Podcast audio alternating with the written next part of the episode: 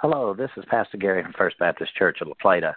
I'm no movie buff, but I've heard that a new Top Gun movie called Top Gun Maverick is now in theaters. What I want to focus on is the FA 18 Super Hornet jets that are used in the movie. Though Tom Cruise holds a pilot's license, he did not actually get to fly one of these beauties per Navy regulations, but he could afford to. These jets cost $11,000 an hour to fly. What makes operating these jets so expensive? First of all, you have to buy one, which costs $67 million. Then you have to put fuel in it, which is currently $8 per gallon. Burning 1,100 gallons per hour puts fuel costs at about $9,000 per hour. And to think you've been complaining about your pain at the pump. Finally, you need a naval pilot to fly the thing. On average, naval pilots make about $117,000 per year. So it takes a lot of money to fly these jets, and it takes a lot of money to make a movie.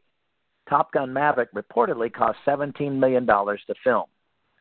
The thing is, all of this money is temporary. No one will take any of it into eternity. Jesus taught in Matthew 6 20 to 21 to, quote, lay up for yourselves treasures in heaven because where your treasure is, there will your heart be also. We can choose temporal treasures or eternal treasures. Only a fool would choose the temporal over the eternal, but tragically, that's what most people do.